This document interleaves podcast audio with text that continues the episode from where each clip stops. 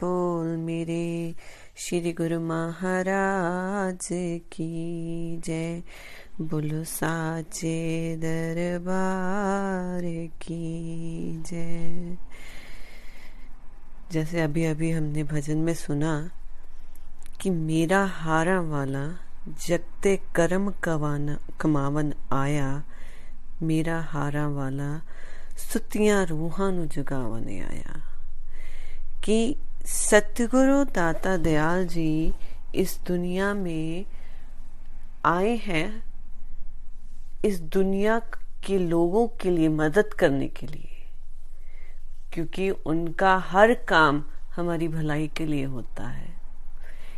उस भलाई को अगर हम समझे तो हम बहुत कुछ फ़ायदा उठा सकते हैं।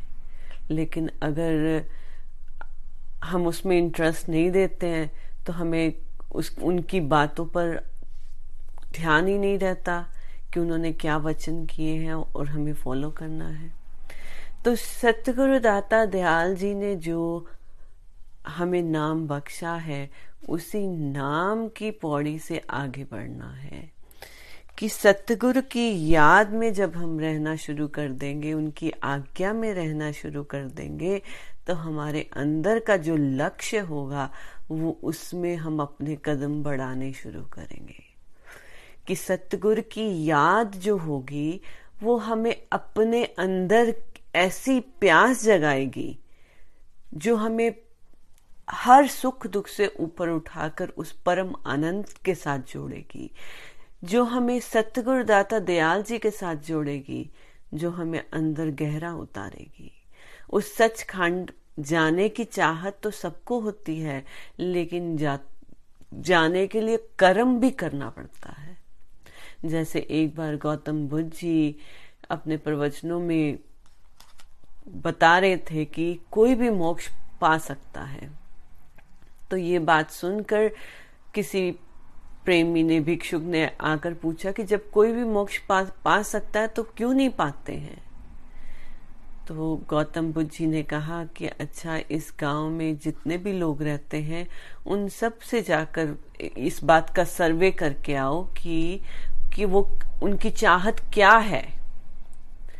तो जब वो जाकर एक लिस्ट बनाकर लाया कि किसकी चाहत क्या है, किसी ने भी मोक्ष की बात ही नहीं करी कि मोक्ष किसी को चाहिए।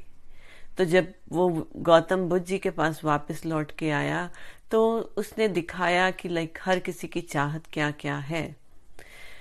किसी ने मोक्ष की इच्छा ही प्रकट नहीं की।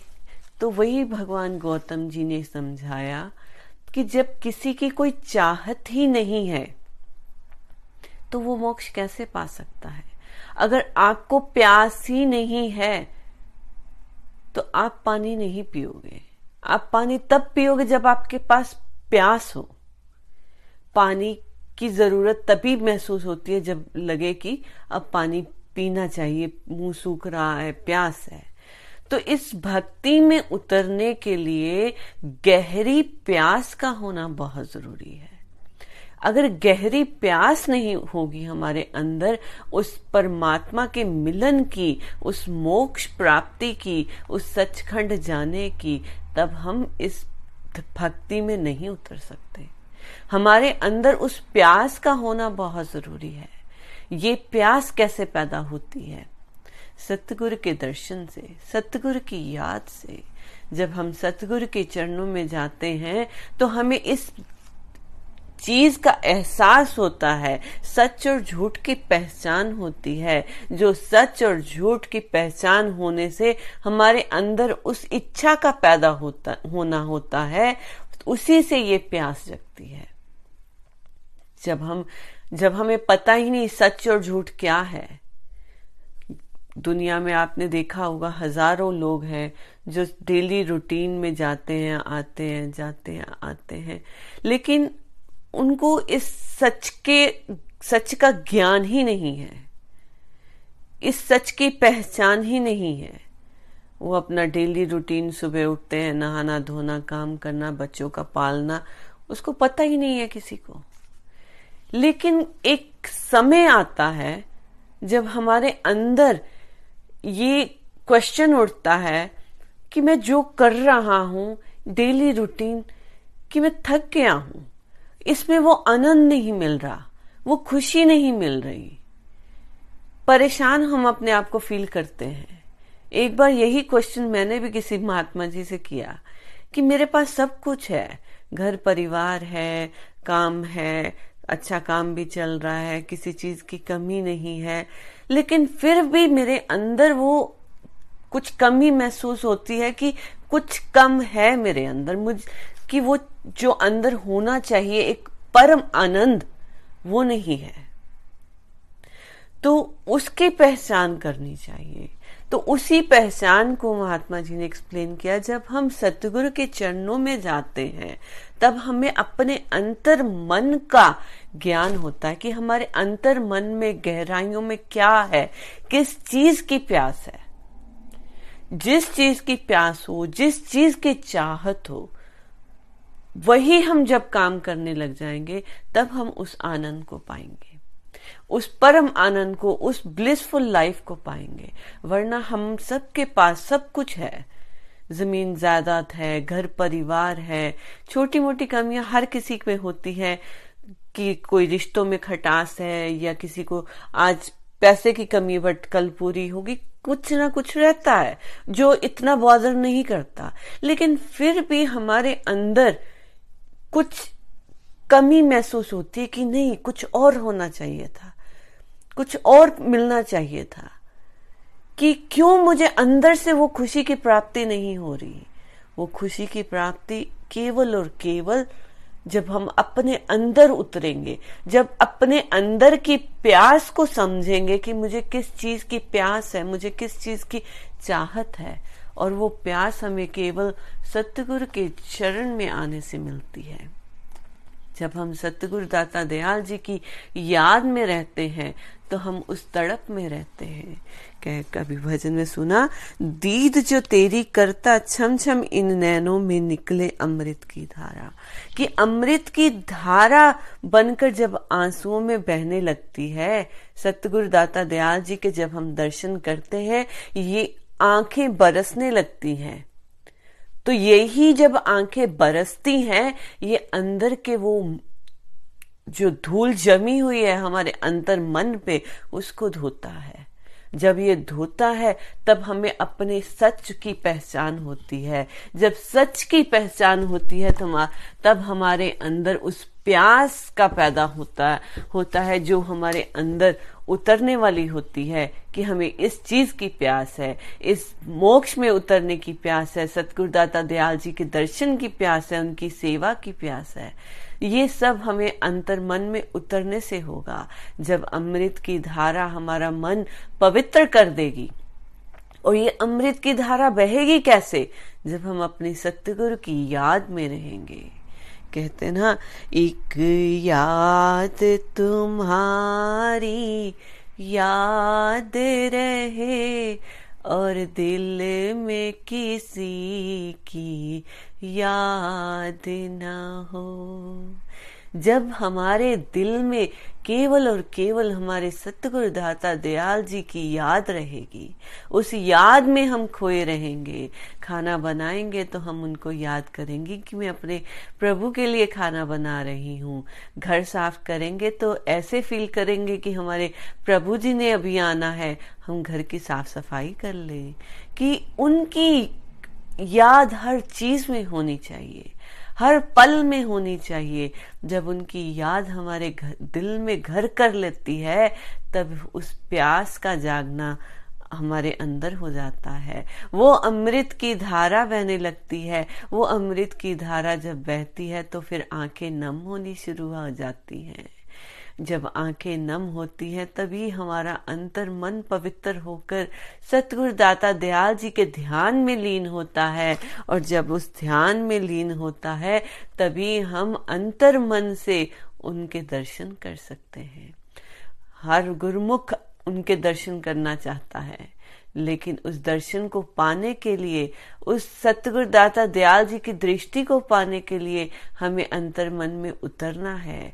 अंतर मन में केवल और केवल तभी उतर सकते हैं जब हमारी चाहत हो।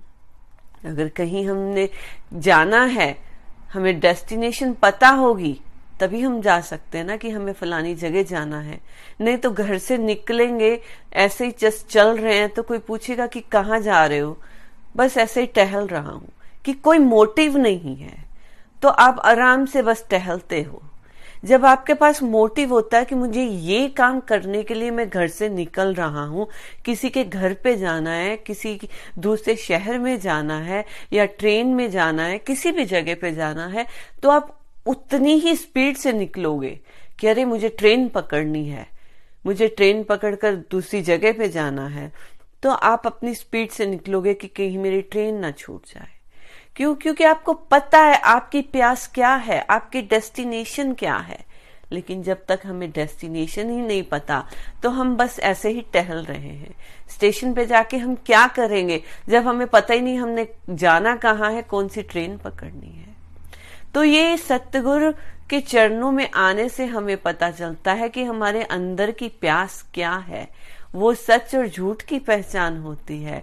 सतगुरु दाता दयाल जी ही हमें उस सच की पहचान कराते हैं कि हम उस सतगुरु के चरणों में जुड़ सके, अपने अंतर मन को शांत कर सके, उस परम आनंद को पा सके और जीते जी सुख और आनंद में रह सके और मरने के बाद भी हम सतगुरु के श्री चरण कमलों में सचखंड में पहुँच सके। मोक्ष पाना सब चाहते हैं, लेकिन हम उसके लिए क्या कमाई कर रहे हैं? क्या उसके लिए हम कुछ कर्म कर रहे हैं? क्या उसके लिए हम सतगुरु दाता दयाल जी के वचनों पर चल रहे हैं? ये हमें अपने मन में विचार करना होगा। हम सत्संग सुन लेते हैं, भजन सुन लेते हैं, ये सब सुनकर अपने मन पर जब हम विचार नहीं डालेंगे, उसकी रोशनी नहीं डालेंगे, तब तक हम अपने उस डेस्टिनेशन को नहीं समझ पाएँगे कि हमारा डेस्टिनेशन क्या है। क्योंकि जो हमारी इच्छाएँ होती हैं, वो हमारे कर्मों से जुड़ जाती हैं। लेकिन अगर सतगुरु को सिर्फ़ पाने की इच्छा है, वो हमें कर्मों के बंधन से मुक्त कर देती है। बाकी कोई भी इच्छा होगी तो हमें बंधनों में जोड़ देती है। अगर किसी को पुत्र पाने की इच्छा है, बच्चों से मोह की इच्छा है, ये सब क्या है? ये बंधन का कारण है। अगर आप की ये इच्छा इस जन्म में पूरी नहीं हुई तो यही इच्छा पूरी होगी, आपको अगला जन्म लेना पड़ता है। वो कर्मों में जोड़ देता है। कर्मों के बंधन में ना बंधते हुए हम अपनी इच्छा को कंट्रोल में करे, सच को की पहचान करके अपने अंतर मन में सतगुरु के दर्शन की, सतगुरु के प्यार की, सतगुरु के मिलन की इच्छा रखेंगे तो हमें वो बंधनों से मुक्त करेगा। क्योंकि कर्मों में हमें उलझना नहीं, कर्मों से हमें बचना है। यही श्री गुरु महाराज जी सिखाते हैं। हम कर्मों पे ना जाते हुए, क्योंकि वो एक पूरा अलग टॉपिक है तो हम सिर्फ़ और सिर्फ़ सतगुरु की याद में रहना है। उसी पर समझेंगे कि सतगुरु की याद ही हमें अंदर जोड़ेगी। उस अमृत की धारा को बहाने में मदद करेगी। वो अमृत की धारा धारा जब अंदर बहेगी, तब हमारी आँखों में भी आएगी। और जब आँखों में आएगी तो हमारे सतगुरु दाता दयाल जी देखेंगे कि मेरा बच्चा, मेरा प्रेमी मेरा सेवक अंतर मन से मुझे याद कर रहा है तो वो हमें दर्शन देने के लिए हर जगह प्रकट होंगे अंग संग रहेंगे। कई प्रेमियों की कहानियाँ ऐसे सुनी है कि कैसे श्री गुरु महाराज जी उनके अंग संग रहते हैं। हर कदम पे उनको गाइड करते हैं कि वो खाना भी बनाते हैं तो बातें करते हुए कि गुरु महाराज जी, देखो इसमें नमक ठीक है? कि गुरु महाराज जी, बताना इसमें ऐसे ठीक है? कि एक एक कदम श्री गुरु महाराज जी की याद में बिताते हैं। एक एक पल श्री गुरु महाराज जी की याद में बिताते हैं। ये याद ही तो है जो हमें अंदर उतार देती है। उसकी याद के लिए कोई वेद शास्त्र पढ़ने की ज़रूरत नहीं। प्रेम के केवल ढाई अक्षर पढ़ने की ज़रूरत है। वड़भागी वो जीव हैं जिन्होंने प्रेम के ढाई अक्षर पढ़ लिए, जिन्होंने सतगुरु के साथ प्रेम का रिश्ता बना लिया। इसी प्रेम में आकर वो अपने मालिक, अपने प्रीतम से तू तू भी कर बैठते हैं। वड़भागी वो जीव है जिन्होंने अपने मालिक को, अपने सतगुरु को अपने हृदय में बसा लिया। इस प्रेम की दात को पा लिया। ये बख्शीश है जो प्रेमी और प्रीतम को एक ही तल पर ले आता है। हालाँकि सत्तर के हिसाब से देखो तो सतगुरु का और हमारा कोई मुकाबला नहीं। हम अपवित्र जीवों की अपने परम उज्जवल प्रीतम प्रभु से मिलाप की कोई गुंजाइश संभव ही नहीं है, लेकिन महिमा है इस प्रेम की जिसने आकर प्रेमी और प्रीतम के बीच की दूरियाँ मिटा दी। वो इलम और अकल से ही नहीं हो सकता, वो केवल और केवल प्रेम से हो सकता है। जैसे भगवान कृष्ण के समय में जब गोपियाँ सत, अपने प्रीतम से प्रेम करती थी, अपने भगवान से प्रेम करती थी तो वो अपनी सुध बुद्ध भूल जाती थी। उनको और कुछ भी याद नहीं रहता था, केवल और केवल कृष्ण से मिलना है काना से मिलना है काना आएगा, मक्खन खाएगा। बस यही बातों में हरदम रहती। सुबह से उठती, तैयारियाँ करने लग जाती कि भगवान मेरे घर आएँगे आज भगवान काना को मिलना है। वो तो भगवान नहीं, वो तो काना ही समझती थी कि हमारा सखा है। इसी भाव को हम अपने अंदर भी उतार ले कि अपने भगवान को, अपने सतगुरु को, अपना प्रीतम बनाए, अपना सखा बनाए, अपना भाई बनाए, अपना पिता बनाए। कोई भी रिश्ता उनसे रख के जब उसी रिश्ते को जोड़ेंगे तो वो मालिक भी अपनी कृपा उसी भाव से हमें देंगे। जिस भाव से हम जोड़ेंगे। जैसे धन्य भगत जी ने उस पत्थर में से अपने भगवान को पा लिया, और फिर वही भगवान उसके साथ साथ रहने लगे, और वही भगवान उसकी गौएँ चराने लग गए। वही भगवान उसके खेत जोतने लग गए। ये क्या था? ये प्रेम था। जब पंडित जी ने धन्य भगवान, धन्य भगत जी को वो पत्थर दिया कि यही तेरे भगवान है तो कि बस इतना ख्याल रखना, इन, इनको पहले खाना खिलाना, फिर खुद खाना। तो जब धन्य भगत जी ने वो पत्थर अपने घर पे लेके आए, उन्होंने बिठा दिया कि ये मेरे भगवान है तो भोग लगवाने के लिए माँ ने चार रोटी बना के दी तो भगवान के आगे रखी है कि रोटी खाओ अब। तो वो भगवान कहाँ पत्थर से ऐसे खाते हैं रोटी? तो जब रोटी ना खाई तो ये एक दिन निकल गया भूखे, ऐसे ही रहे कि उन्होंने खाई नहीं तो मैं कैसे खा लूँ? पंडित जी ने कहा था, उनको खिलाकर फिर ही खानी है। दूसरा दिन निकल गया, तीसरे दिन जब धन्ना, भगत जी बेहोश हो गए कि मैं तो खा, नहीं खाऊँगा जब तक आप नहीं खाओगे तो भगवान उस मूर्ति में से, उस पत्थर में से निकल कर एक रोटी खा ली, फिर दूसरी रोटी खा ली। जब तीसरी रोटी खाने लगे तो धन्ना भगत जी गुस्सा में आ गए, बोलते कि सारी तुम ही खाओगे, मैं तीन दिन से तुम्हारे पीछे भूखा बैठा हूँ। अब दो मेरे लिए भी छोड़ दो, तूने दो खा ली, दो मेरी हिस्से की है। कि ऐसा प्रेम जो भगवान को पत्थर में से बाहर निकाल के ले आया। हमारे श्री गुरु महाराज जी तो साक्षात हैं। हजूरी जी में है तो हम तो उनको पा ही सकते हैं ना। उनका प्रेम हमारे दिल में जब होगा, तभी हम उनको महसूस कर सकते हैं। कितनी ही कहानियाँ हमने सुनी है, कितने ही लोगों की बातें हमने सुनी है कि एक प्रेमी कुटिया में गया और उसने दंडवत की कि जब तक हम श्री गुरु महाराज जी खुद हुक्म हुक्मनामा नहीं सुनाएँगे तो मैं नहीं, मैं उठूँगा। तो जब तक हुक्मनामे की आवाज़ श्री मूर्ति से नहीं आ गई तो भगत जी ने दंडवत करी रखी। जैसे ही आवाज़ आई तो धन्य हो गया वो भगत। धन्य हो गए उनकी आवाज़ सुनकर। कई प्रेमी भोग लगवाते हैं तो महसूस करते हैं कि उनकी रोटी भगवान जी ने खा ली। और कई बार ऐसे भी सुना है, जब भगवान जी के सामने संगतें जाती हैं तो गुरु महाराज जी फरमाते हैं, आरती करते हो, थोड़ा दूर होके करा करो। बहुत धुआँ लगता है हमें। कि भक्तियानी को बोल रहे थे कि तो बहुत धुआँ लगता है, तुम बहुत क्लोज होके आरती करती है, थोड़ा दूर रहा कर। वो क्या है? वो उनका प्रेम है जो श्री गुरु महाराज जी को एक वन टू वन मिलता है। जैसे पुराने समय में टेलोपैथी होती थी कि अभी भी है, लेकिन आजकल उसको कोई यूज़ नहीं करता। हम लोग रेगुलर फ़ोन यूज़ कर लेते हैं। टेलोपैथी में होता था कि यहाँ पे बैठ के याद किया, मैसेज वहाँ से उधर सेम टाइम मिल जाता था कि उन, उनका मैसेज हमें मिल जाता था। तो इसी तरह से हमारे गुरु महाराज जी के पास तो वही टेक्निक्स है। वो परम पिता परमात्मा कहीं पे भी विराजमान हो, हमारे दिल की जानते हैं, हमारे दिल को पहचानते हैं कि हम अभी क्या सोच रहे हैं, हमारे दिल की क्या चाहत है। श्री गुरु महाराज जी फरमाते हैं, ये दरबार भक्ति का दरबार है।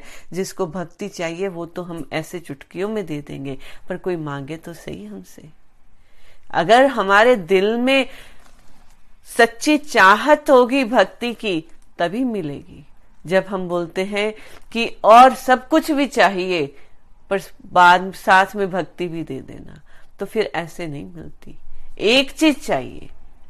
जैसे एक बार एक प्रेमी ने श्री गुरु महाराज जी के सा, सामने विनती की गुरु महाराज जी हमें ए, ए, घर में औलाद नहीं है कि आप कृपा करें कि कोई औलाद हो जाए। तो श्री गुरु महाराज जी ने फरमाया कि ये तो भक्ति का दरबार है अगर भक्ति चाहिए तो मांगो। तो भगत जी ने बोला कि, स्वामी जी, ठीक है, आप अपनी भक्ति ही दे दो।